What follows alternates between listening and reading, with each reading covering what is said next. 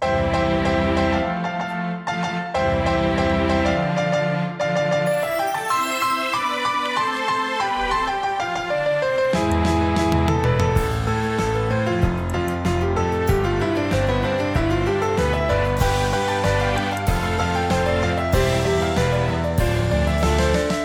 everybody, and welcome back to another new episode of Live from Pawnee.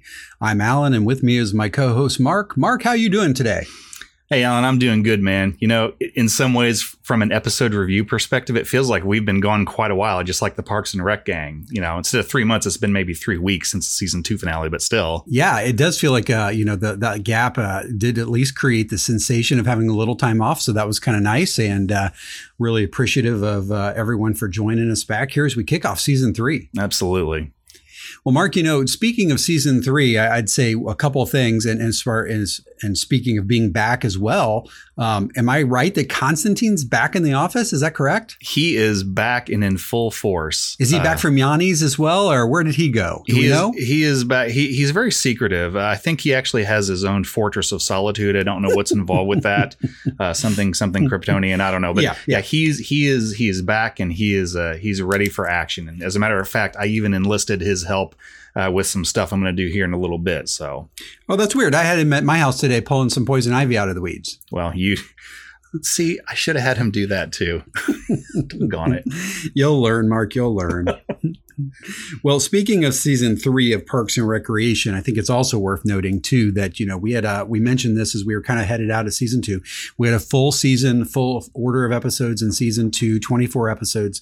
Uh, obviously, season one we've talked about several times was that block of six. Well, this is a weird kind of length of, of, of episodes we've got here. We've got 16 episodes in yeah. season three.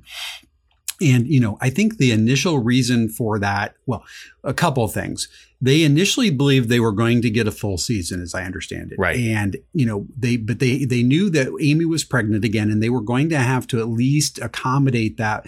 And what they did was they shot the first six episodes immediately after they wrapped season two. So they didn't go home like we did. They shot those episodes, they put them in the can, and they thought everything's going to be fine. They had them in advance. They had them in advance. Yep.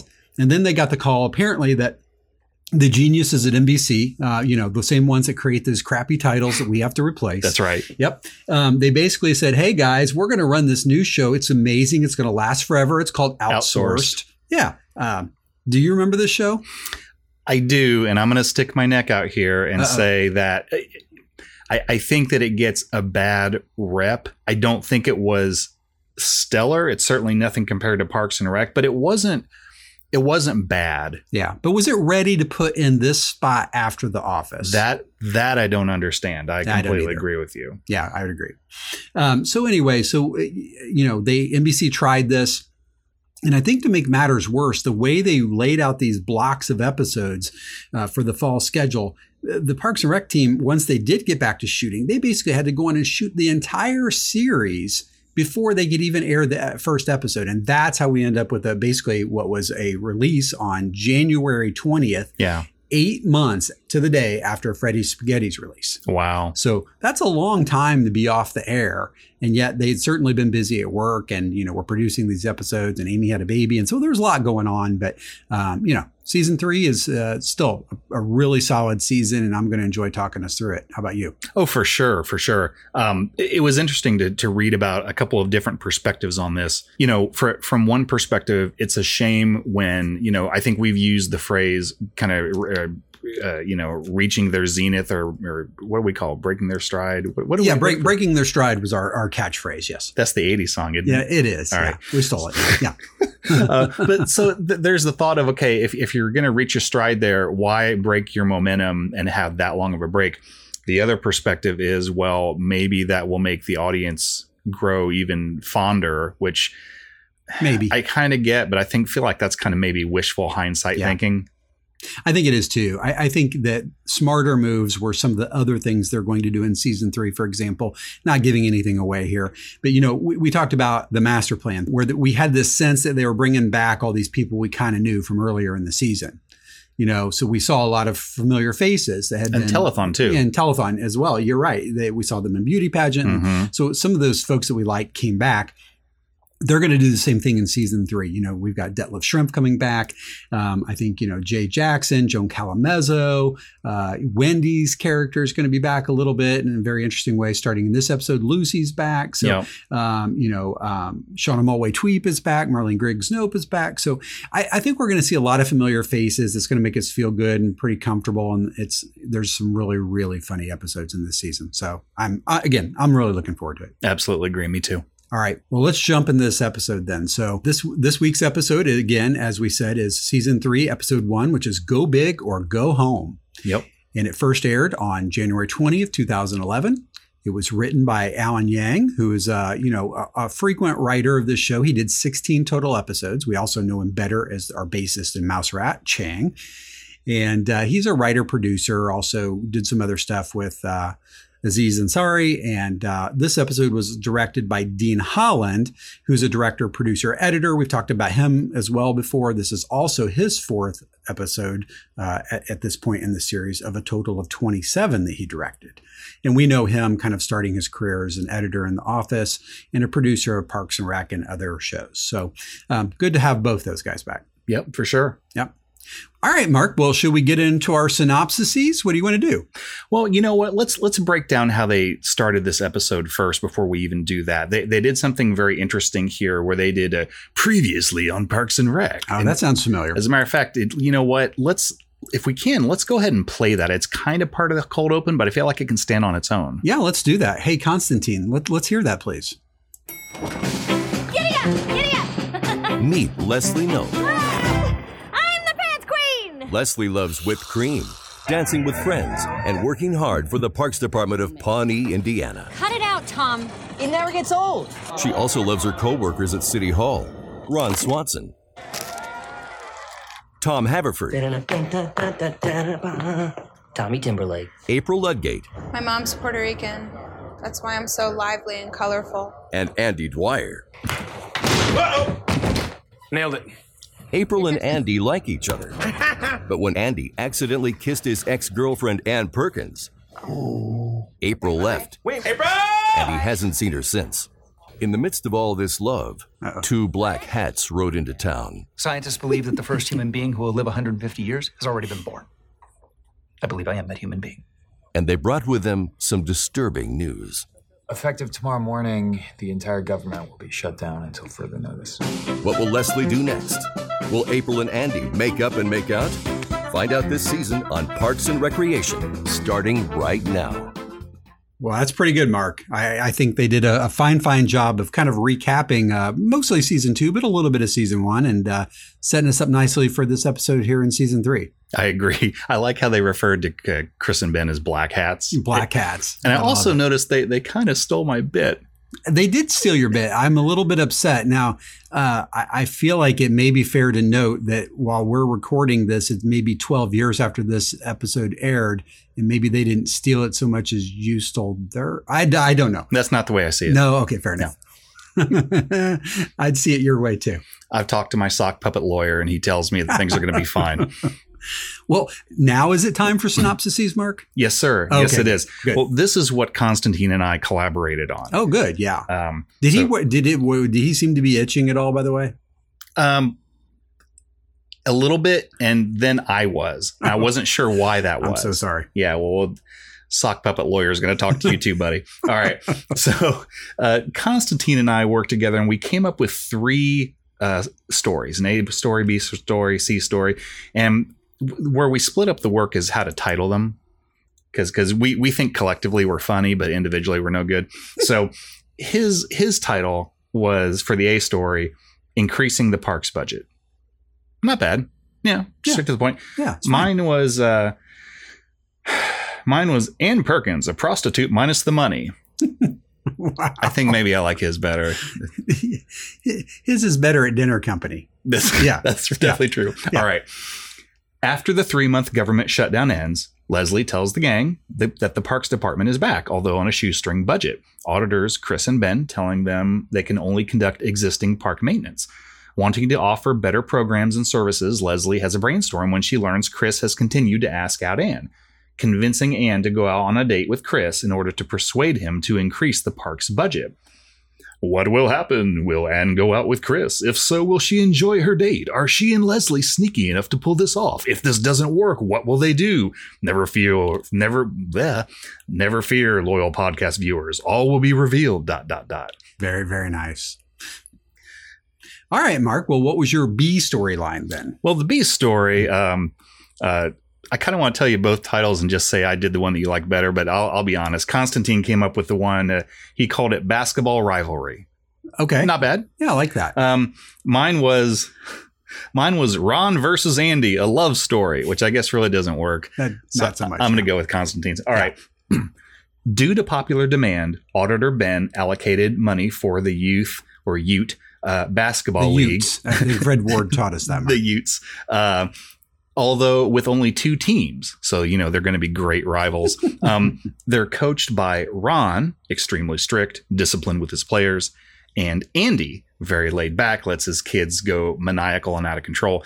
Uh, Tom has been chosen to referee the game, but becomes increasingly jealous when ex-wife Wendy arrives to support Ron. What will happen? Will Ron's team defeat Andy's, or will Andy's team pull a stunning upset? Whose team has the better battle cry? Will Tom learn basketball in time to correctly referee the game? Stay tuned to find out. Dot dot dot. Wow, those are great questions. I, I I know a few of the answers as well. So So the C story, uh, Constantine's title is uh, April. Where art thou? so that's pretty funny. that's pretty good. I like it. He's getting a big ego, but whatever. Um, my title is April and Eduardo, a love story. Okay, I like his better. Yeah, that's pretty good. I'm, I'm kind of going to the well one too many Yeah, times. All right. yeah. After the disastrous scene in the hospital three months ago, where April learns Anne kissed Andy and stormed off, Andy has been calling April nonstop, hoping to get in touch with her, explain, and smooth things over. What Andy didn't know is that April was in Venezuela all this time. And when he finally sees her return, he excitedly jumps at the opportunity to connect with her, only to learn that she is back in town with mysterious, handsome new boyfriend, Eduardo. How will this turn out? Is April truly over Andy? Will Andy give up? Will Eduardo encourage Andy to follow his dreams? Hang in there, true believers. Only time will tell. Dot dot dot. oh, very nice. So you've basically got a, a three part story sequence this week. I think so. It, Yeah, it, it was kind of right tough, me. but I, I think you could extract any of these and the others would survive ish. Agreed. Yeah, I think that's fair. Yeah. They'd be very short episodes, but I think you're right. exactly. All right. Well, nice job.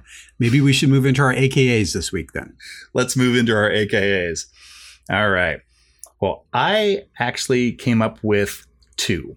Okay. Um, the the my runner up is uh, because I wouldn't let Constantine help me with this because he's too much of a of a glory Well, hog. yeah, he he would totally take all the credit. I know, and he'd he'd do it better than I would, quite frankly. So the my runner up is um, I'm great at being sneaky. I don't know why that just that cracked me up just because it's Leslie said it and it's not true, and Yeah. she's you know Ben kind of calls her out on it. He really does. Um, so my my number one, my my my winner, I guess, is it's just so stupid.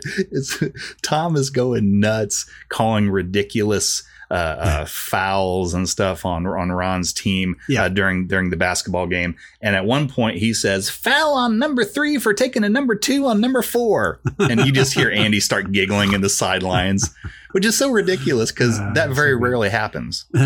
well, thank God. yeah. yeah, I want my money back if I'm going to see that. Amen. Yeah. What'd you have?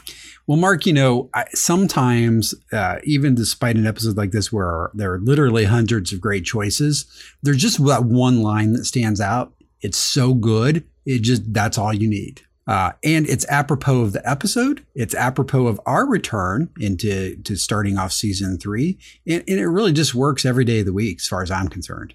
And that was Leslie's line as she walks into the room and says, Break's over, mofos. I love it. I love it. I knew that you're going to pick that one. Well done. I, I just I couldn't do any better. That's right. All right. Nice. Well, that concludes our AKAs. And I think, Mark, we're ready to break down this episode. I think you are right, good sir. Well, after the uh, the the awesome previously on Parks and Rec, Yeah. that we That they stole from you. Yes. I think they stole the ends like a what will happen? Like, no, that's that's my gig. You you stay away. Actually, I think they did that on like, uh, you know, Murder She Wrote or something. I don't know. I'm pretty sure that's not a new thing in the universe. I actually thought, God help me, this tells you how old I am. I thought of the old the old sitcom Soap Oh my gosh, yes. And, and you how are they, old. they Holy do. cow. I know. I, I, know. love that show though. I do too. That was very, And very they do that narration, you know, today on soap. Oh my gosh. I wonder how well that show stands up today. We'd have, Great. okay. Well, thank you for telling me. They're that. all 10,000 ways nuts. I Oh. love it. really okay. Oh, yeah, yeah. All right. Well, then I'm putting that on the watch list. Richard Mulligan's a genius. Oh all my gosh. Yeah.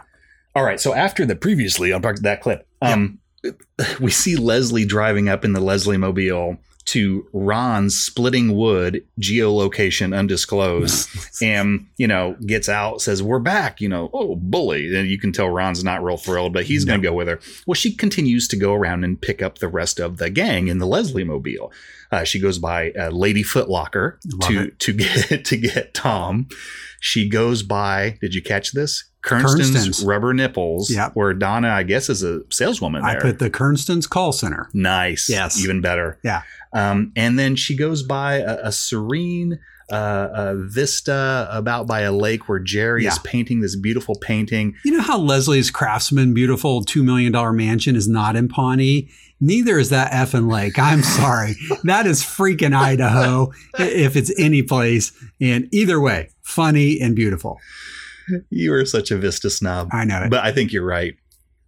Anyway, so she collects them all and says, "Hey, we're back!" And they're they're all and they join her in her increasingly crowded little car there, and and they make their way happily back to it's work. kind of becoming a clown car at this point. It really is. Well, I, I think everyone is pretty happy that Leslie came and told them the good news, Yeah. except for Tom, Yeah. who's in the back seat with Donna and Jerry, who uh, not the most svelte of people. No, they're not. Yeah, and he's got the They're not middle seat. petite. Let's say He, that. they're not. He, they, yeah. mhm. Didn't he just say, I, I called shotgun. Everybody heard me. Yeah. yeah, you're not budging Ron out of the passenger no, seat. No way. That wasn't going to happen.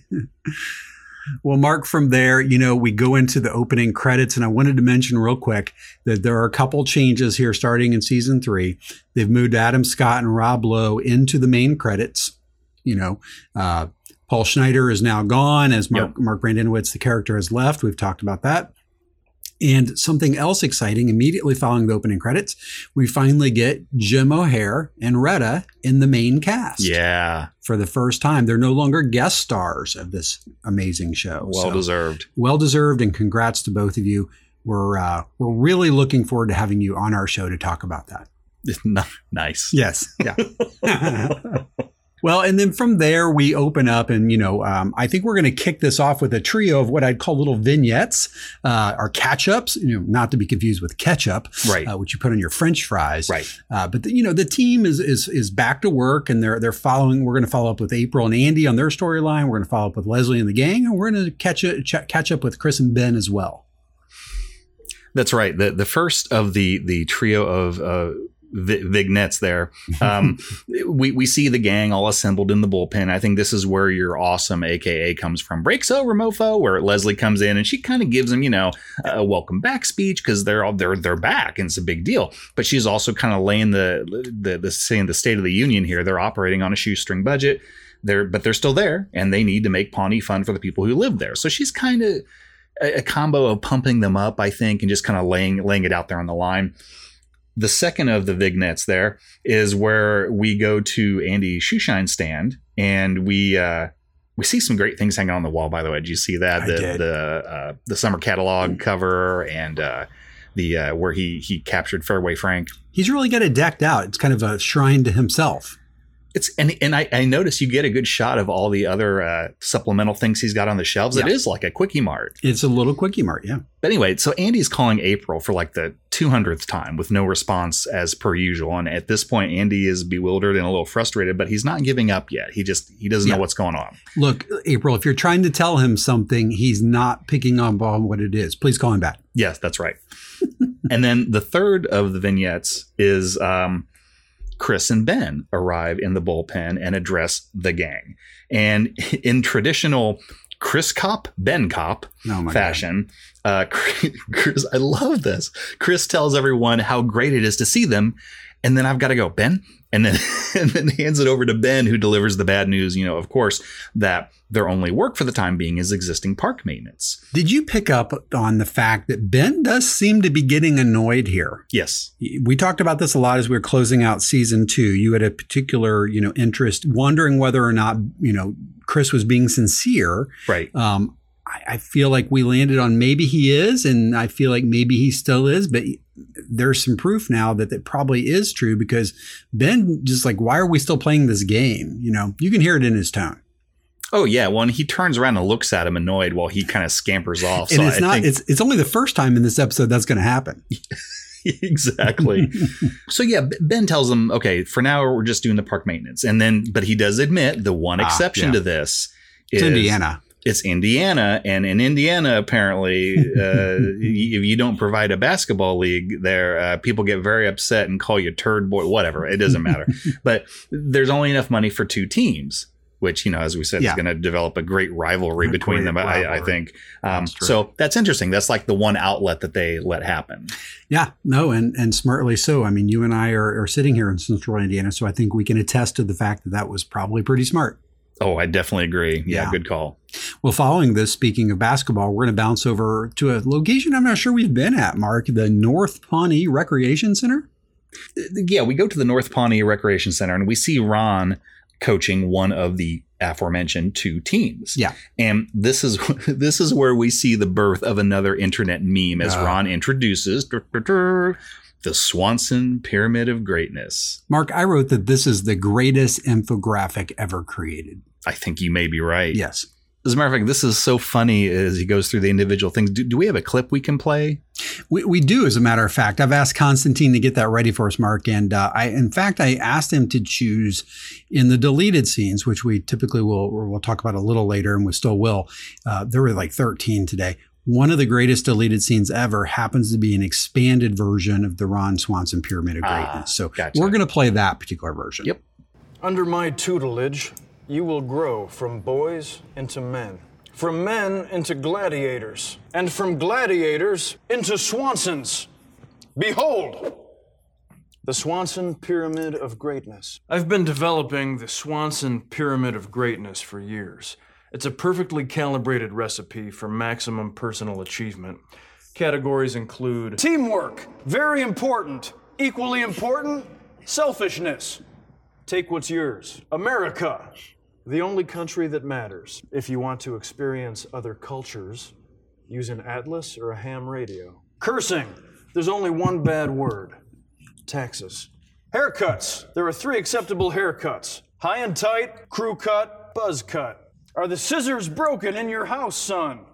Animal proteins. Four to eight servings daily. Cow, pig, chicken, deer. Fish, for sport only, fish meat is practically a vegetable. Friends, one to three is sufficient. Capitalism, God's way of determining who is smart and who is poor. Skim milk. Avoid it, sir. Physical fitness, honor, facial hair, living in the woods, rage, poise, property rights, frankness. Cut the bullshit. Crying, BO, cabin, skim milk. That's right, it's on here twice avoid it. Masonry, stillness, torso, intensity, old wooden sailing ships. They're beautiful.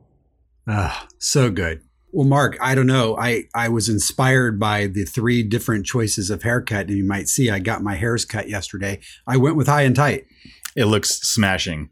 Yeah, very nice. Yeah, it's smashing all right, as in it's smashed and my hair is all gone. But yes, yes. and not just because of the headphones. yeah, that was really funny. You know, for those few listeners or viewers, they may be viewers, we're not sure. Yeah, uh, we're still, the jury's still out. For those of you potential viewers who haven't actually seen the Swanson Pyramid of Greatness, yeah. we really recommend you go to your local Googles and just type in Swanson Pyramid of Greatness. Yeah, and it's, right it, it's, it's fantastic. Yeah. I had Constantine print out a couple versions for us, Mark. Uh, oh, I see that. Yeah. Yeah. so I, he really did mention most of the really good ones, but um, I felt like we should add one he didn't. Um, mm. You know, uh, well, first of all, he didn't define a couple of them. I thought torso was worth mentioning um, because um, Yeah, it, should be thick and impenetrable. I Yep. thought that's pretty good. Yep. And then also for clarity, bo cultivating a manly musk puts you uh, your put your put your opponents on notice. I love that. So yeah, and then you you are your biggest ally. I, I don't know. I thought there, there's some real wisdom in this chart. There, there is. Uh, I think you should treat it like a buffet and maybe pick the best parts. Yeah, perhaps. I mean, I'm mostly vegetarian, so I'm going to skip most of those animal proteins. Oh, it's a Um, mistake. You know, and I do occasionally eat fish, but, but it's like a vegetable. Ron said so, so I Vegetables are healthy. I, I guess I'm a full vegetarian then. I did not know that. There you go. There it is. Well, following the Swanson Pyramid of Greatness, we're going to be back over at the Parks Department for a minute. And uh, we've got one of our great hallway walk and talks where Leslie and Ann are discussing being back at work and budgetary woes, which are apparently so bad that Leslie can't even buy crap. Yeah, literally. Um, Ann Perkins. Uh, so yeah, Ann's walking with Leslie and, and asking her, and, and Leslie is just she's lamenting at how little they can do with the slashed budget and how much they're unable to buy stuff. And she kind of wistfully remembers uh, fondly the the stuff that the Parks Department used to do when they were kids, like Yeah. for example the Winter Jamboree and the Harvest Festival, things that really meant a lot to them. Um, at this moment, Chris and Ben approach the two of them, and there's a great, uh, as I call it, a BSN. Ben says no I moment. it. I just I I love these. I love, the, and I know I think Ben's getting annoyed at this. Like you know, hey, how's it going, Leslie? Well, awful because everyone's asking where the hell you know the Parks Department stuff went. like, oh, it's terrible. Ben, is there anything we can do about it? And he just kind of looks at him. No, damn. No. Sorry, Leslie. Like, don't ask me again. and then he asks to talk to uh, Anne. They walk off. I think Ben tries to like just say, "Hey, how's it going?" And Leslie just says, "Nope, I'm not chit chatting with you. No. You don't have faith in me or my department. You can go honk Herman. You, nuh and then they she, they both start to walk away in the same direction. She goes, "No, go the other way." You go the other way. But oh, I, I I need to go right there. Okay, Uh, get all of it. As you said, Chris and Anne kind of split off and have their own conversation. It seems like maybe Chris is uh, he's applying a Tom move here, Mark. He's trying to wear her down.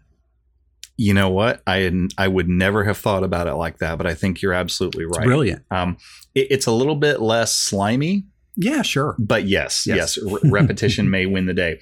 I So- think Leonard also did this with Penny, if I'm not mistaken. Penny, Penny. Yes, I think you're right. No, that that's Sheldon. Oh, damn it. He wore her down too, though. You're wearing me down. All Sorry. right. So, so yeah, outside in the courtyard, you know, as you said, Chris asks Anne out again, and Anne's flattered but turns him down, saying she's really not in headspace right now to go out with anyone. Yeah. And Chris is maybe like momentarily disappointed for a very short time, but immediately springs back to his cheerful baseline, telling her, "Hey, if you change your mind, you know where to find me." That's right. Um, Anne Perkins. Dan Perkins. And um, Leslie walks up right as Chris leaves, and and Anne tells Leslie Chris asked her out again, and that kind of got Leslie thinking about a way that they can save the Parks Department. Well, the other thing I really liked about that sequence, Mark, was this is where I think where your secondary AKA came from. Oh You know, yeah, uh, yeah, yeah. Yeah, Leslie says, "Let me ask you a question. Now, would you be cool doing things that a prostitute does? You know, minus the money." And Anne was a little bit on the fence, I think. Yeah, when it for was a just moment. doing things that a prostitute does. But when Leslie added the bonus of having no money involved, Yeah, she's like, I am so in.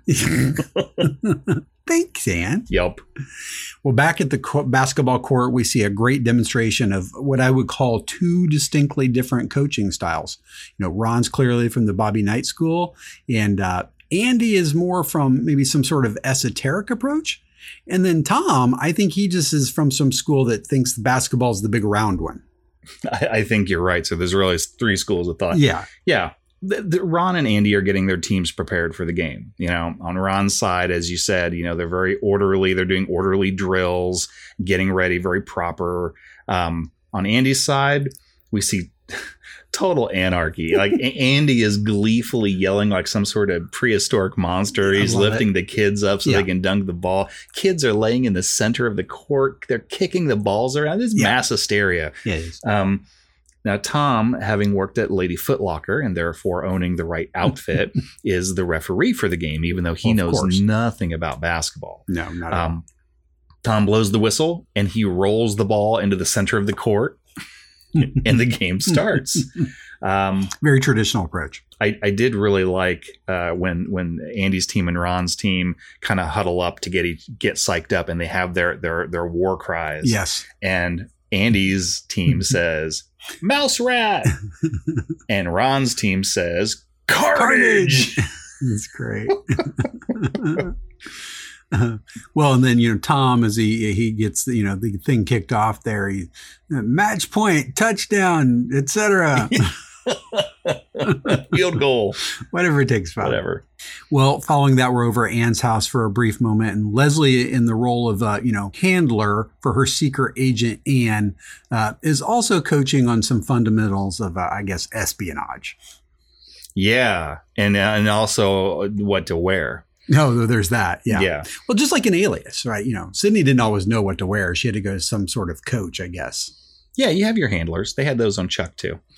um, so uh, you know again as with the prior scene here you have two schools of thought leslie prefers to err on the side of ridiculously over the top sexy sure. e.g a metal bikini or if you will a shirt that looks wet all the time while Ann's school of thought is trying to err on the side of sanity yeah well again and, different ways to do different things.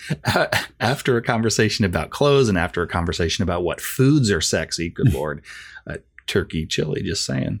Um, Leslie tries to give Ann some well meaning pointers with how to steer the conversation towards the park department uh, budget with, with maybe mixed results. Yeah, I mean, it, it's really not that hard, Mark. Well, you know, uh, speaking of dinner, Ann and Chris are going to be. I don't know what this restaurant is. It's a very nice restaurant. I did not recognize it as a place we've been before. Clearly not JJ's. Right. but they're on a very nice date at a nice restaurant. And things are starting off pretty well for, you know, Ann and Chris and Leslie.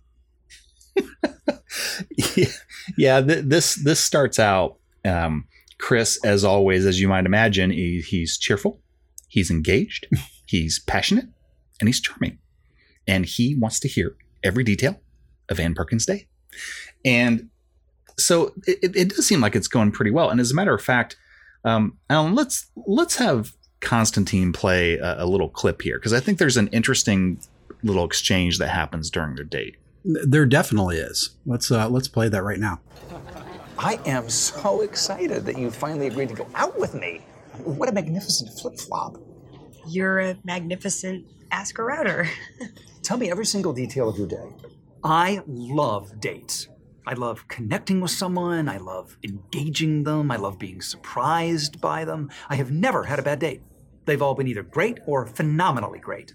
Nurses are the most undervalued members of our society by far. I think all of you should make as much money as the CEO of Google. Wow. Thank you. I agree. Can I ask you a question? Why am I so positive all the time? Yes, that's exactly the question. I was born with a blood disorder, and my parents were told that I had three weeks to live. And here I still am, some 2,000 odd weeks later, and I have enjoyed every one of them. You know, Mark, I love that. And I'm glad you guys uh, asked to play that today because I feel like we've been wondering a lot about what motivates Chris. Like, is he really that? Po- How can anyone be that positive? Right. This is brilliant.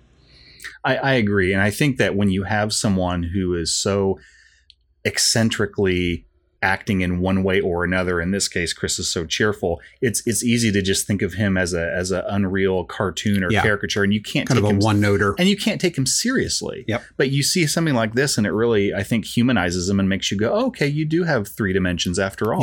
Yeah. Well, and you know, right before that, and if you play them out of order, it starts to make a little more sense. His talking head, you know, he says he loves dates, mm-hmm. he loves connecting with someone, I love engaging them, I love being surprised by them. I've never been on a bad date. They've all either been great or phenomenally great. That's right. which is terrific.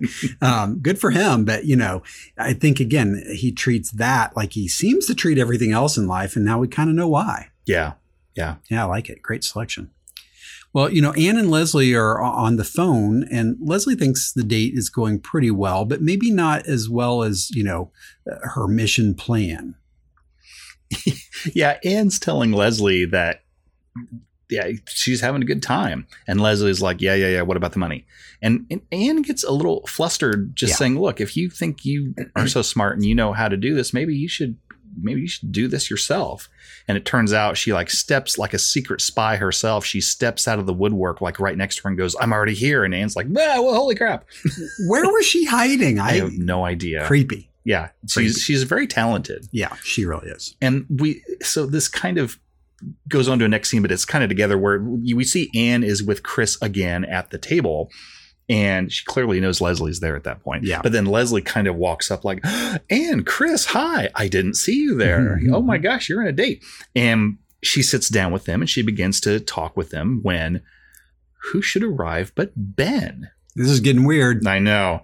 Um, and the I love Chris's reaction to this. Chris is great in this swap episode. Chris is just happy to see both of them. Like, this is fantastic. Yeah. How could this date get any better? Look, two of our friends showed up. Amazing. And Leslie is not happy to see Ben. She kind of grabs him and walks a few steps away just so they can talk and says, Look, what are you what are you doing here? And Ben fires right back, saying, Look, I know what you're trying to do, and you're not that sneaky. And she's like, Yes, I am, which is was one of my AKs. Yeah, Which I don't know why. I just thought that was funny. Yes, I am sneaky. No, you're not. Um, so Chris speaks Well, up. and it's important because of something that's going to happen here in a few minutes. yes. Yep. And Chris speaks up and cheerfully invites both of them to have dinner with, Sure. with him and Ann on their course he date. does. Yeah. It's going to be great. And they both accept, although maybe pro- probably for different reasons.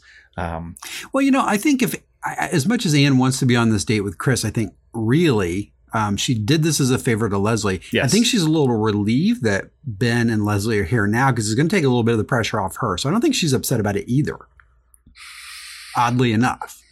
you know, I hadn't I hadn't considered that. Yeah. I, I think I think at one point I would have thought that, but I think now that things are going so well, I don't think she would have She- minded. She's turned that corner. Yeah, she would have been totally fine if they hadn't shown up. I think you're right. She also would have not done her mission objective. I see what you're saying though. Yeah. Yeah, yeah. Well, back at the basketball court, the game continues, if you want to call it a game. Ron's team is winning, and mm. Andy's team Shocking. Largely doesn't care. No. and no, just having fun. As a matter of fact, I, I love one of the first things is is Andy kind of just kind of casually looks over at all the the the, the, the weird carnage uh, going on on the basketball court Yeah. there and sees uh, Eric. Eric is apparently just lying down in the middle of the basketball court. And he's like, "Hey, g- hey, buddy, you taking a rest or you hurt? You just taking a rest? That's smart." Everybody else, you should take a cue from Eric. Just lay down in the middle of the floor, apropos of nothing during the game. That's that's a good thing. Um, whereas Ron, destroy them, gentlemen. Feel no sympathy. I am the breaker of worlds. So we see, and then we see Wendy walk up behind Ron and put her hand on his shoulder, you know, kind of support him. And Tom's looking over at them, and he's clearly annoyed. Yeah, very much. Yeah, he's got. I think he has a little talking head at the end of this sequence where he's like, "Hey, you know, no big deal. Uh, my girlfriend Lucy, she's the sexiest town uh, woman in town, and she's Cuban, and she's got tattoos, and she's into me, which I think is the sexiest quality a woman can have. So, Oh. I think he's trying to play this off at this point, at least. I think he's trying to convince himself. Yeah, yeah. A- And, not that Great he point. doesn't believe that, but I think he cares way more about Wendy than he's letting on. Yeah, I think that's true. It's Yep. maybe been a little too recent. Yes. Yeah. Well, you know, now that we're back at the restaurant and this foursome is together, they're deciding, hey, while while we're here, let's just kick this thing into high gear. Leslie suggests they all take a walk uh, by the pond in Ramsett Park, uh, which Chris goes, Yeah, that, that could be good. And Leslie's like, Oh, darn, the park's closed. Subtle. And, and Ben tries to step in. Well, hey, let's you and I leave them on their date, Leslie. And then, you know, actually, I think you may be right with what you said a few minutes ago because Ann kind of perks up here and says, You know what? I'm actually having a good time with everybody, which Yeah. Chris agrees with. So you may be right. Um, at least in terms of achieving Leslie's goals. yeah, that's know? true. Yeah. And then Chris says, "Well, hey, let's let's take this uh, this weird uh, tornado of date plus two other uh, people there. Let's take this thing up into the stratosphere, which apparently means that they go to the greatest place next to Ron's house, the Bulge nightclub, Yeah. which we fondly remember among other places from season two, episode one, Pawnee Zoo. Well, Mark, we're going to bounce back to the basketball court for a very brief sequence where I think it's pretty clear that Tom is losing control of this game. Yeah, he sees Wendy continue to snuggle up to Ron on the sidelines. He's getting more and more agitated until finally, not knowing what else to do, he stands up and blows the ref whistle. And everyone kind of Yep. looks at him and he's unsure what to say. And then finally he's like, uh, that's a foul. Like, well, on who? On your team, at number uh, 50, he's double dribbling. Well, he's on defense. Yeah, exactly. And Yeah. so he just is, he's trying to lash out however he can at this point, just because I think he's so angry. Look, Mark, that's a technical difficulty. Whatever that is. and, and Andy's team gets to do the thing from the stripy thing. Well, you should, of course, the stripy thing. The stripy thing. yeah. Yeah, no, that's great. Well, following this, we're going to bounce back over to the bulge, and you know, the foursome is now here, and it seems like they're enjoying themselves. And uh, you know, this is a location we've been at before, Mark. That's right. That's right. There, there's always uh, loud music and there's lots of dancing and everyone's having fun. And they, they've kind of, for a little bit here, uh, split up into the Chris and Ann couple and the Ben and Leslie, Yeah. not couple exactly, but there's they're kind of separated fair. I noticed logistically. that, yeah. And so Chris and Ann are at a table, and there there are several guys at a table uh, down the way from them that are gazing dreamily over at Chris because I mean, duh. And then you know, Chris just looks at him and gives him a big cheery smile and waves at him. And one guy comes over and says, "Hey, you know, how you doing? Do you, do can I buy you a drink?" And Chris says, you know, I'm flattered, but he politely turns him down. He said, this is my stunning, stunningly gorgeous date, Ann Perkins. Hmm. and then the guy goes, hey, I'm uh, sorry about that. And Chris goes, oh, no, no, no. As a matter of fact, he walks over to the table where the Yeah. guys are seated. He goes, I'm going to, I want to buy you all a drink for being so welcoming. And, What a and guy. and yeah, and and Ann kind of just has a very like four second talking head where she says, "I think I may actually like Chris." Well, I mean, he's a likable guy. I mean, that's Oh, a, yeah. a, a classy thing to have done. The, Yes. the only thing I'll say about that sequence is that the guy that came over to to ask Chris, you know, for a dance or whatever, way out of his league. Chris is way out of his league. I don't know what he was thinking. Hey, you know what they say in Hollywood? You punch upward. Well, he was definitely punching upward with both fists. So, Yeah. well, you're right, Mark. And right after that, you know, Ann has this realization that she might actually like Chris. Um, you know, we're going to see Ben and, and Leslie together, and I think we see a little bit of a callback to uh, to Pawnee Zoo. That's right. We see the uh, the the poster that's kind of reminiscent of the uh, Obama era posters. With yeah, she's uh, a gay hero. she is she's the gay hero, and and she tells you know Ben a little bit about hey I had a gay uh, penguin marriage, and he goes oh that's cute, and she's like yeah it is, but you know what never mind that Uh, give me some money, and so She's very focused. she is. She's very focused. And Ben tells her a little bit more information. She he had told her a little bit, I think, at the end of season two. And he goes into a little bit more detail, saying, Well, you know, when I was the 18-year-old mayor of my town, I used every last dollar to open this giant winter sports complex called Icetown. Yep. And it was never completed, and I got impeached. And I kind of took the takeaway, I interpreted the takeaway for this as he is very risk adverse at this point. I think that's fair, and he's he's really looking out for Leslie in lots of ways. He is, but what I thought was interesting was Leslie's response, which she Mm. says, you know what? Two things. A, I think Icetown sounds great myself. Yeah. And B, you know what? At least you tried something. Yeah. Which I think he kind of looked at her and smiled. So maybe he's thinking a little bit. Yeah, he sees that. And that's quintessential Leslie for sure. Yeah. You know, Mark, I was struck here by the fact that it, it's very weird. Many, many years ago in theater, in high school and college, uh, you know, we did these little chants to kind of flex our, our, our facial muscles and get, and, and one of the things we would say out loud was actually the newspaper headline, ironically, that Ben mentions, Ice Town costs Ice Town clown his town crown. wow. I had no idea that that was from the future at that point. Wow. Crazy. You know, we've heard in prior episodes how you actually have a time machine stored uh, in one of your closets. So, We cannot talk about that. well, we're going to have to go back in time and edit this then. Done. Well, following that, we're back at the basketball game for a few minutes, and you know, the the at this point, the referee from Lady Foot Locker seems to have clearly lost his mind, and I think he needs to go home and maybe study the game of basketball or, or see a therapist. I think he was a little bit uh, gun shy to call uh, his brand of ridiculous fouls, but I think he- clearly the gloves are off at this Yeah, point. it's all done. Uh, a, a few of them that I caught. Well, one is my AKA that I love. Yes. Foul on number three for taking a number two on number four. uh, roughing the passer. Passer, yeah. uh, double dribbling. Uh, the, the, the foul for touching the basketball. Yeah, Yeah. you touched the basketball. What are you going to do about it? nothing on account of you fouled? You can't do anything. And and this continues, and he keeps on ejecting and ejecting more of Ron's uh, team members until there's literally no one left. Yeah. So and now Andy's team is just. I wouldn't call it playing, but they're just kind of wandering around the court, and eventually they'll score a basket just because they're playing. And and I'm not even sure they're trying to shoot baskets. I, know, I think you're right. Um, I think like one of them had a piece of pizza out on the Yes, court. Like it's it's insanity. So in a fit of frustration, Ron's like, "This is this is bull," and he, and he tries to pull off Tom's uniform. that you don't even deserve to wear it. That's and right. Tom says, "All right, you know what happens now? You you molest the ref. I eject you. That's what happens now." And then Wendy comes over. What are you doing, Tom? He's like, "I, I eject you. I eject everybody. You're all out of order." And uh, we we get a great uh, Bobby Knight esque So uh, scene where Ron loses his cool, yells, Whips grabs a chair, chair. and Yeah. whips it across the, the basketball court and storms off with his team. And so Tom says, okay, well, then I guess Ron's team forfeits and Andy's team wins. And so they stop eating pizza or whatever they're doing on the court. And they're like, oh my gosh, I can't believe it. And uh, they're chanting Andy, and Andy pours Gatorade over his own head. It was very cute. I, I love that scene at the end, Mark, because one, Andy starts the chant, Andy, Andy, Andy. and then he's brought a bottle, and he just pours it all over his head. Yeah. And apparently it's sticky. Yes. Yeah. Yeah. And he does dedicate the victory to April April Ludgate, which I Oh, he does. kind of Yeah. sweet. I don't know if she'll ever know that. She may never know that, especially when her restraining order kicks in. So, yeah.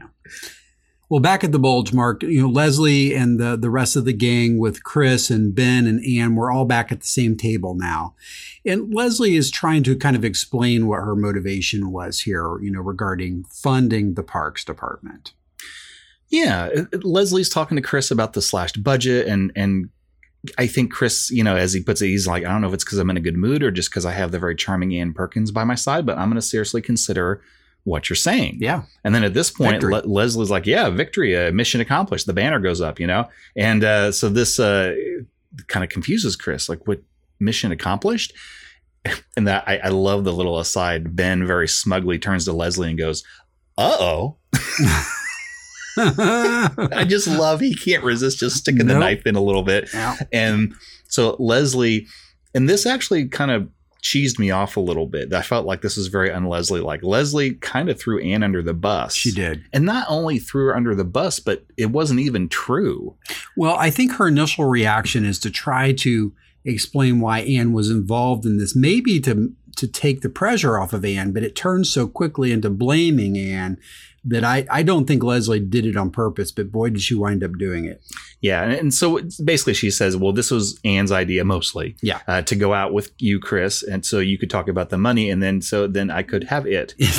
and and then poor Chris, you know, he Ah, says, yeah. "This is a guy that's perpetually optimistic, always cheerful," and he just says, "Wow, I've just had my first bad date, Ann Perkins," and he walks off, and you're like, for for Chris, that's heartbreaking. It is. Yeah, you can tell he's really hurt by this. Yeah. Well, then Ben has this great final line here, uh, referencing what we talked about earlier, where you know Leslie saw said she was you know sneaky, and he said, "No, you're not." No. He says, "Not that sneaky." Yep. So you know, Just have to turn that knife a little bit more. a little more. Well, I- I- I- frankly, she deserves it.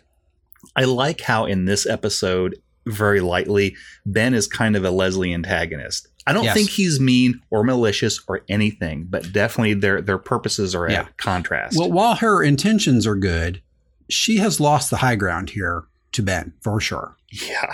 Yeah. yeah, for sure. I Yeah. agree. And so it's interesting to see, you know, uh, her hoisted by her own Captain Picard or whatever they did say. Bravo. Yeah. Well, following that, where it's the next day, we're at the shoe shine stand. Andy is, uh, you know, putting on a little bit of shine there when he finally sees April across the courtyard. Oh man, he and I thought this was interesting because I know that you and I have talked about uh, the the layout of the Parks and Rec department. yeah, I think like- it's a big giant U shape. Is what I, I've kind I of come think you're with. right Yeah. because we see Andy, he's shining the shoes. You see his head turn to the right, and he sees through one window across the courtyard. Yep. Through a second window, he sees April. And Yeah. really, she's like around his desk, or her desk rather. Right. So I think that on a normal shoe shiny day, Andy is sometimes able to see directly into yeah, the it never occurred to me, but yeah, this shot establishes that. And man, he takes off. He's like he leaves Shoeshine. I don't think it was Wasn't Kyle. Kyle, no. but yeah, whoever it was, and he just leaves everything and just sprints out the door, across the courtyard, into the bullpen, and like, oh my gosh, oh my gosh, April, April, and April's just kind of nonplussed, like, hey. And like I, I've been called, I've called you a bajillion times. Like, where were you? And she's like, oh, I'm sorry, I was in Venezuela. Um, and then across the pond, across the pond is Andy's just hush. It's a good thing you're pretty. Um, so Andy tries to apologize again about the whole Ann kissing him thing because they never got a chance to resolve it, you know? True. And April's like, no, no, no, don't worry about it. And oh, by the way, here's my uh, mysterious, handsome uh, boyfriend, Eduardo. He's Johnny's cousin. Oh my gosh, he's dreamy. And then she she introduces him to Andy, who uh, I think doesn't believe her at first. And then they go excuse themselves. They we're going to go to lunch. See ya.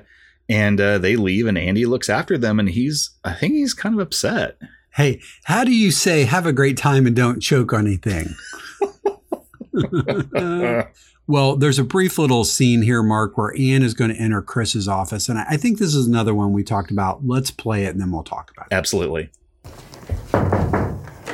Leslie asked me to do her a favor, and I love her, so I did it. I'm sorry, and I'm here to eat crow. I like you a lot. Let's go out again. Yeah. Perkins. I love that. Two words and all is well with the universe again. I, I'm especially interested in this episode, Mark. I think there are four different approaches to saying Ann Perkins, perhaps. And every one of them has carries its own different meaning. I 100% agree, and that that's something that I actually called out to myself. Is he? It's interesting how he he can use those two words, Yep. and depending on the speed with which he says them, the tone with which he says them, the the the physical presence of when he points, how his face looks, they mean completely different things, and it's it's it's. I mean, it's good writing, but it's a masterful performance by Rob Lowe. It really is. I think that kid might make it, as we've said before. Um, I, I also like, I mean, so you didn't see how he very slowly grinning and pointed Yeah. at Ann, Ann Perkins. And he lit up, each one. too. He did. He Yeah. lit up, and he actually, and he, I think he does this all the time, at least with maybe with everybody, but at least with women. When when Ann came in, he immediately stood up, Yeah. you know, at his desk, Yeah. which is very respectful. Yeah. But yeah, I love that scene. Great scene. It's a great scene. Well, in the next scene, Leslie's in her office and she is catching up on her idea storming when Andy comes in for some advice. yeah he's he doesn't know what to do. And i think that he it's not uncommon for him to kind of turn to leslie as a mentor. And he says you know i got my answer about april. She hates me. She's got a boyfriend uh, some city in mexico i guess. I don't know. Uh, what do i do? He, you, well, one, you should take a geography lesson or seven. Across the pond. Across the pond. um and leslie stops and she considers for just a second. She goes okay well when your back's against the wall and odds are stacked against you swing swings. You swing the hardest. Go go big or go home which is the namesake of the episode Yep. you know? And you don't seem like the kind of guy who goes home. Like, i'm not. I don't even have a home. So that makes it easy. Um so he he leaves kind of inspired slash encouraged by leslie's advice. And we see leslie kind of sit back for a second i think pondering the very advice she just gave andy No, that's a great call out. And uh, yeah, it's a great little scene with her and Andy. And like you mentioned, there's this kind of unspoken mentorship that's been kind of going on and will continue. I think we'll see a little shift in that. Andy may get a new mentor here in the future, or at least an additional mentor. Right. You're absolutely right. Well, Mark, I think it's this conversation with Andy that sparks this idea in Leslie's head for what's going to happen next. And she gathers the whole team together. She wants to share her idea and then kind of get their, their buy in and then take it to the brass. Right. We, we kind of see a visual uh, one two punch. The first Yeah. part is she's talking to the gang, so Tom, Ron, Donna, Jerry, April, uh, in the hallway. And she's like, I got it. The answer has been in front of us the whole time. And she points over to the right to the Pawnee Harvest Festival banner from 1983. Not the testicle uh, poster, which No, is no. Uh, Jerry. I'm looking at you. You need to check that out. And this was all established earlier in the episode where there's this scene in a hallway that maybe we haven't seen quite like this before, where it's kind of the top 20 hits of Pawnee, right? Right. Things that have happened in the past over the years. And there's this giant poster on the wall that mentions the Pawnee Harvest Festival. Right. And then the second aspect of this one two punch is they grab this banner from the hallway, and now Leslie and gang are standing in front of Chris and Ben, and they're they're giving their idea pitch. Um, and actually, this is it, it's maybe a little long, but it's so good, and I feel like it plays well in the podcast. Let's let's have Constantine play this clip. Yeah, I think uh, this is also a, another clip to round out the show today. Here Yep. we go. Gentlemen, I realize that times are tough and the budget is tight.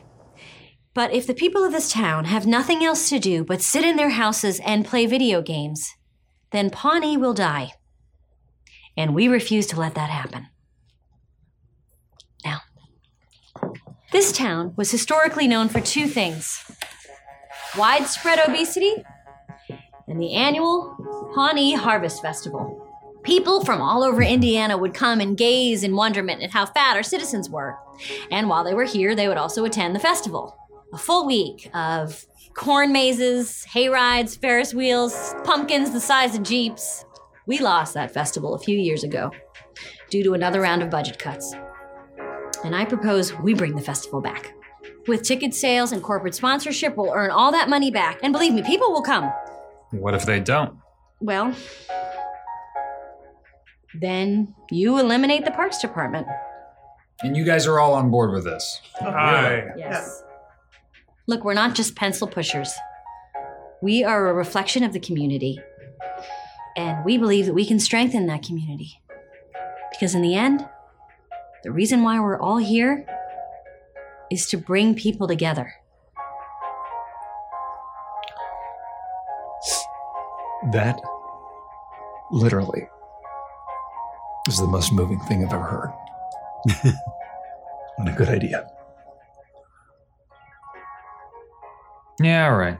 Excellent. Great. Okay, so everybody, we're going to party hard for 15 minutes and we're going to have our first brainstorming session. There you go, Mark. I really, really like that. First of all, what you don't see as the viewers at home, we know you're not viewers, although you may be viewers. Damn it. Okay. I think if they get on Peacock, they could be viewers. Oh, you're right. Okay. Well, what you potential viewers may not have seen here is that while Chris was responding, he has tears streaming Oh, down yeah. his face, which you know you would think seems very sad, but it just cracks you up. It's, It's so very well done. Yeah. Um, the other thing is this is this is Leslie at her best. Yep. I, I love Leslie when she's in this mode. Uh, she's I like this Leslie a lot better than the Leslie with her terrible plan at the bulge. I can tell you that. oh my gosh, yeah. She's redeeming herself here. Well, and this is something you brought up before, Alan. She's really the de facto leader of, Yeah. of, of the group. I mean, yeah, Ron's even- in the background. I also thought it was a little bit interesting. You know, we've talked about how Ron and Leslie are sometimes on opposite sides of the aisle. Hmm. Um, clearly, Ron is in full support of what Leslie's doing here. Yeah. It's not always clear where his motivations lie according to what he would do, but I think that he backs her.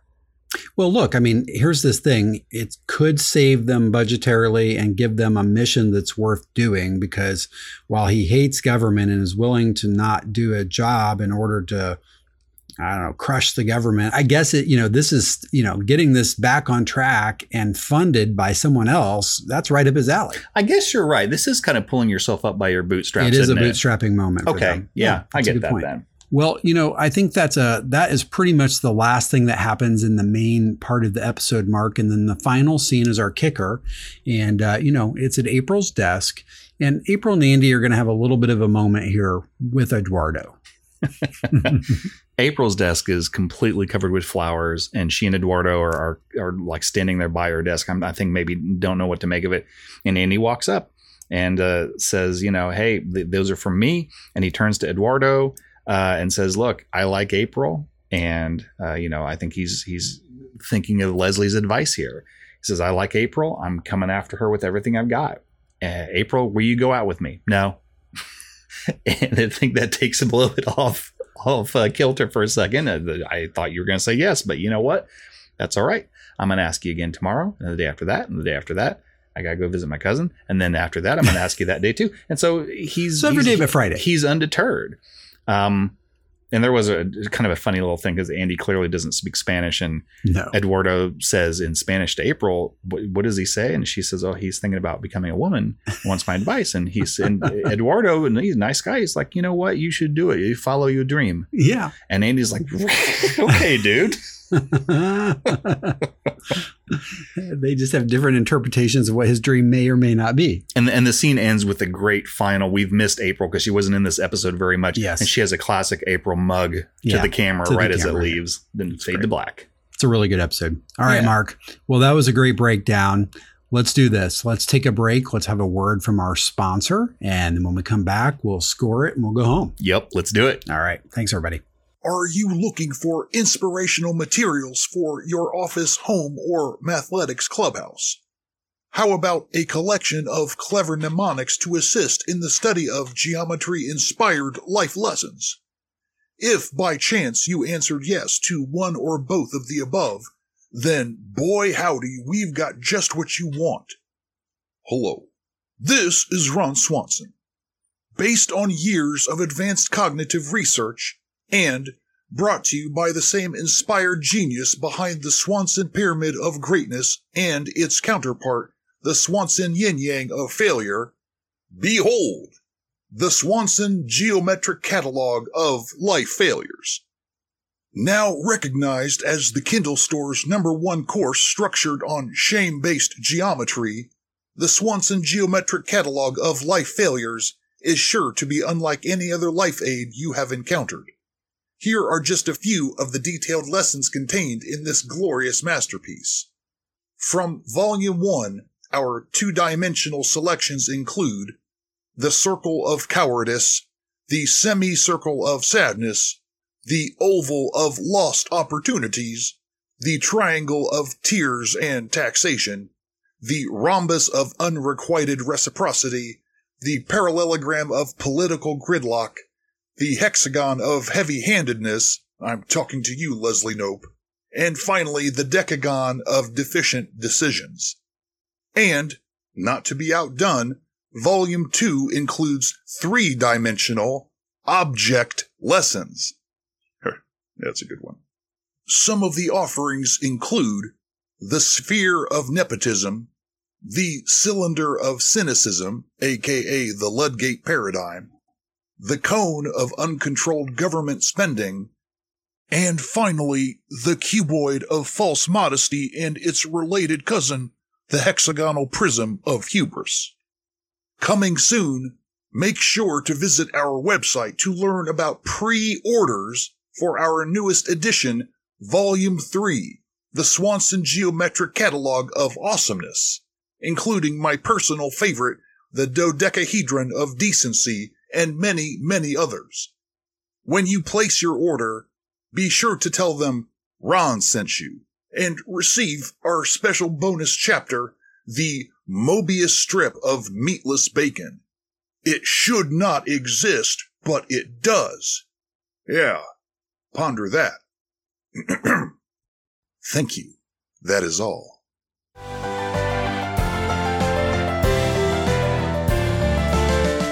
All right, everybody. Well, we're back. So thanks for hanging in there with us. Thanks for that terrific word from our sponsor. And as always, we appreciate Mr. Swanson being the voice of uh, Live from Pawnee. It's uh, I'm still not sure how we made that happen, Mark, but it's been a terrific ride so far. Absolutely. We must have done something right in a past life, but you know, here Yes. we are. Clearly. Well, Mark, you know, I, I think real quick before we get into the score, let's go through our deleted scenes and tropes and first and fun facts, and then uh, we'll drop our scores. But, you know, as far as deleted scenes, you know, we watch the DVDs when we do this show, just as a reminder. Uh, that lets us do a couple things. One, we can tell you what didn't make it to the cut. Uh, if there's a director's commentary, we'll listen to that as well and make that part of our analysis, and we'll try to share anything that's salient from those for you as well, especially if it's funny or interesting. And then, um, you know, and we also occasionally get uh, little tidbits of knowledge from outside those environments, and we do our best to share those or make them up as we go. Right. So, Yes. So, from a deleted scene perspective this week, we had about six minutes and 30 seconds worth of, of deleted scenes. So, a pretty good sized chunk for a normal episode because this was a normal 20 minute, uh, 2133 episode, 21 minutes and 33 seconds.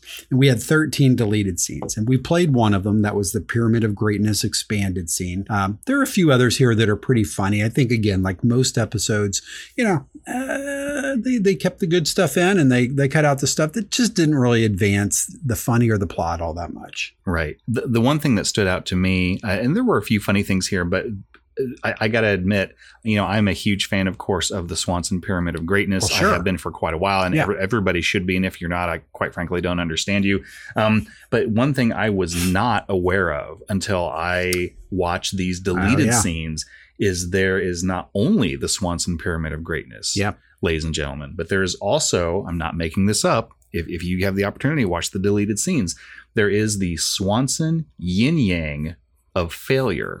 It's not course there it's, is. it's not nearly as complex as the the pyramid of greatness. There is actually two uh, as per the yin and the yang, Yeah, there are two elements on it. Yeah. One is salad. Sorry, Alan. It's okay. And the other is sharing. so maybe it doesn't quite have the impact of this of the pyramid of, of No, no. of greatness, but I just thought it was so funny. And there's Visually, a, it's hysterical. yeah, and there's a graphic out there too. So if There any is. of you Yeah, do go go, to the find it. Googles, Google that. um, Google that and just have a laugh. You know, Mark, the one place that might kind of fall apart, even though it's funny, is I don't think Ron likes either of those things Sh- sh- sharing or salad. Yeah, that's why it's the yin yang of failure. Oh, a failure. Wow, I should pay attention to this. I'm going to cut that part out because I didn't. I swear to God. Like, I did not literally watch deleted scenes until today. And so I, the first day of, you know, I was this many years old today that I found that out. A failure. oh, God. All right. Thanks, he- everybody. he- Good night. He tore the kid's uh, page out of his notebook and said, "This goes in the trash can on account of it's on my yin yang of failure." All right, I'm just I'm just ribbing you. No, it's you, you have every right. Good God. Okay, let's go back from that. Yeah. well, Mark, you know, outside of the yin yang of failure, um, I think that's pretty much it in terms of deleted scenes. What did you catch for us on as far as tropes or first or fun facts? I had a few here. Well, I, I actually didn't find any goofs or fun facts, or at least I didn't search hard enough. Yeah. Um, the the main first, not to be repetitive here, but the Swanson Pyramid of Greatness, I, I had as the first. It really is. Um, I I don't think I had any others. Did you have any other first? Really, what we mentioned at the top of the show that you know Ben and Chris slash you know Adam and Rob are now Oh Adam. yeah, uh, uh, uh, um, Scott. Scott. Adam Scott. Yeah, why did his name not sound right when I said Adam? Um, ben and Chris, better known as in real life as Adam Scott and Rob Lowe, are now full cast members. And then Jerry and Donna, Jim O'Heir and Retta are now members of the main cast. And That's this is the first episode where that has happened. Good That- That's really rounded out my firsts. Um, as far as tropes, I had a few. How about you? I had three. Okay. Um, there were actually several occurrences of PBJ punching bag Jerry. Yeah, I got that. Leslie throwing his pinning in the leg, throwing his coffee cup away as she walks by him, and then God, looking so at him. I'm talking to you, Jerry, with the testicle lump poster. Um, we have what I I love to call BSN. Ben says no. Sorry, everyone. Damn. Yeah. it just cracks me up every That's single great. time, and it's not going well. anywhere. Yeah. Um, and the other one, I, this is a lame one, but I'm going to say Mouse Rat just because of the team team chant. Oh, very nice. Yeah. All right, what'd you have? The only thing I added to that list, uh, one's questionable, was uh, this one I think is pretty solid though. Uh, the Bobby Knight, you know, referencing. We Oh, started yeah. off season one with the Bobby Knight poster on the wall. That's right. Clearly, Ron is a fan. Uh, not only does he look like Bobby Knight in this episode, but certainly behaves as him while he's coaching basketball. So Yes. that's a, a fun reference. And then, you know, I kind of had like Secret Agent Ann as something of a trope because I, I got to go research this, but I have this that nagging memory that this is the first of several times that Ann's going to kind of do Leslie's bidding in a way that may or may not turn out for the good of everyone. And I can't for the life of me remember what the other ones I'm thinking of are, but uh, I'll either re- retract this later. yeah. I, I think it was when they filled in the pit. You're right. That so this is the okay. So this has occurred before. I didn't dream that. I mean, it, it wasn't so much that Ann was her secret agent per se, as much as Leslie was like, "We got to do this on the down low," and Ann's like, Yep. "I'm in. Yep. I'm your partner." Yeah, maybe that's a better way to look at it. You know, uh, Team Knope, right? Right. Yeah, on the DL. Although here, I think Ann was a reluctant player in that uh, those shenanigans. Right. I would Yeah. agree. for sure. Well, Mark, why don't we give our scores and then uh, we'll uh, we'll wrap it up. All right. well, I'd kind of like to do something a little different. In, in the past, I've I've uh, often mentioned something about each of the characters in the show and said a little bit about them. I'm going to go in a little bit different direction this time. Okay. We, have already talked about the characters uh, quite a bit, but I want to make reference. I've sometimes picked an MVP for an episode. Oh, sure. And I want to Yeah. I want to kind Like of that. continue that. So for this episode, this week's MVP, Chris Traeger, Okay. played by the great Rob Lowe. So I love, love, love the scene where Chris is telling Ann about his blood disorder. It, it's surprising, it's touching, it's funny. It serves to humanize and ground Chris. I also love the scene where Ann apologizes to Chris, not only because it, it shows Chris's willingness to forgive Ann, but because Rob Lowe does such a good job of speaking those two words, Ann Perkins, and he just lights up, like you said, Yeah. uh, but with a completely different meaning. Um, the writing here for him is brilliant. In a couple of sentences, or three at least, you understand everything about this guy. A- And, it takes him from being a potentially silly, ridiculous character to one with depth. Um, but uh, obviously, part of the credit has to go to Rob Lowe. Chris, portrayed by someone else, could very easily be construed as a cartoon. But here we see a layer of humanity below the absurdity. So just w- job well done. Very nice. So that's my MVP. All right. now entering Mark's score. so we have uh I gave it a 4.5 base score. It's it's fairly high, but I think it deserves it. Um, I thought they had some great stories here. Uh, great job setting up arcs for the season. I'm going to give a half point for the nice pickup from the break. They didn't seem to lose much momentum, so good job there. Yeah. I'm going to give a half point for Amy Poehler for doing a great job with Leslie here. She like seems to be equal parts madcap and moving. But I'm going to take away half point for Mhm. Leslie throwing Ann under the bus. I don't like that. I, I realize that may have been a gaffe, and I'm not trying to criticize the. I do not understand that. I did not like it. It's very un-Leslie like. I think she should have taken the blame there. So that's my small penalty for her. I would agree with that. I'm going to give a half point for Ann Perkins because usually in the past she's been a kind of bland-ish, but I feel like she kind of came alive a little bit in this episode, and I liked it. So I, I just thought, well done by Rash- Rashida Jones, and the writing, of course. Um, half point for Swanson Pyramid of Greatness because duh. Um, I'm going to give a half point for Andy's determination not to give up on April.